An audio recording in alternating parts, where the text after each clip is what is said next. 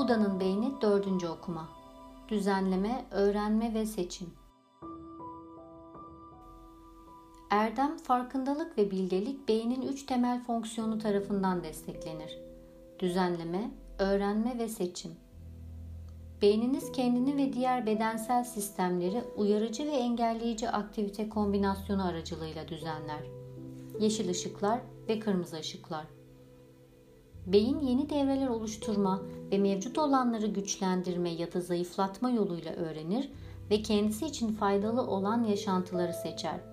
Örneğin bir solucan bile elektrik akımından kaçınmak için belirli bir yolu seçmek üzere eğitilebilir.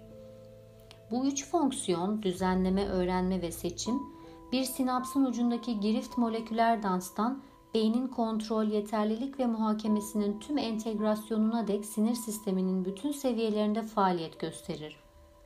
Üç fonksiyonun hepsi de önemli rol oynayan herhangi bir zihinsel aktivitede mevcuttur. Bununla birlikte Budist pratiğin temel taşlarından her biri bu üç esas sinirsel aktiviteden biriyle yakın ilişki içindedir.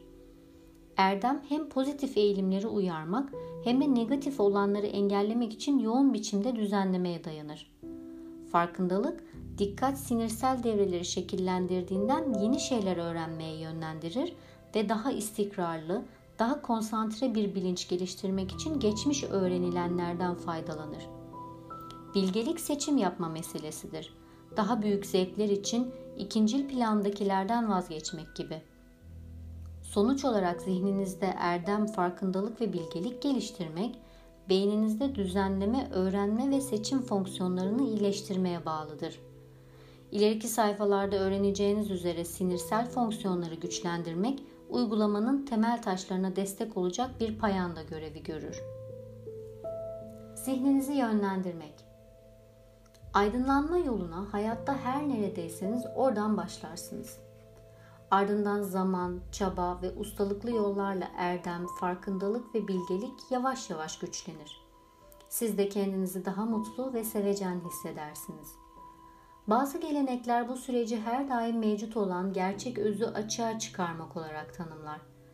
Bazıları da zihnin ve bedenin transformasyonu olarak değerlendirir. Elbette ki aydınlanma yolunun bu iki yönü birbirini destekler. Öte yandan gerçek doğanız zaman zaman zor olan psikolojik gelişim ve spiritüel pratik çalışması için hem bir sığınak hem de bir kaynaktır.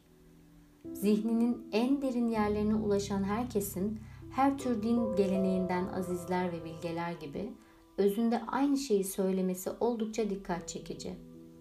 Gerçek özünüz saf, bilinçli, huzurlu, parlak, sevgi dolu ve bilgedir. Ayrıca ona ne isim vermiş olursak olalım, gerçekliğin nihai zeminiyle gizemli şekillerde birleşir.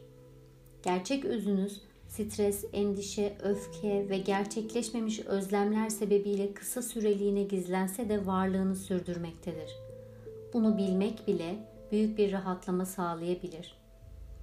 Öte yandan bütüncül olanın gelişimini teşvik etmek ve olmayanı da kökünden söküp atmak için zihin ve bedenle çalışmak psikolojik ve spiritüel gelişime dair her yolun merkezidir.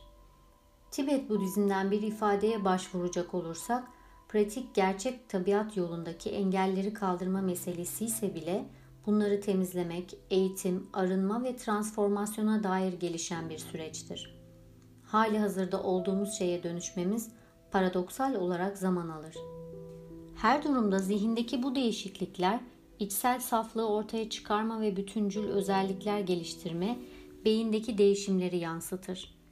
Beynin nasıl işlediğini ve duygusal açıdan nasıl ele geçirildiğini veya sakinleştiğini, dikkatin nasıl dağıldığını ya da bilinçli bir konsantrasyon geliştirdiğini, nasıl zararlı veya bilgece seçimler yaptığını daha iyi anlayarak beyniniz üzerinde, dolayısıyla da zihniniz üzerinde daha fazla kontrol sahibi olabilirsiniz.'' Bu sizin daha mutlu ve refah içinde sevgi dolu olmanızı, kolaylıkla ve daha verimli içgörüler edinmenizi sağlayacak, aydınlanma yolunuzda gidebildiğiniz kadar ilerlemenize yardımcı olacaktır. Sayfa 28-30 arası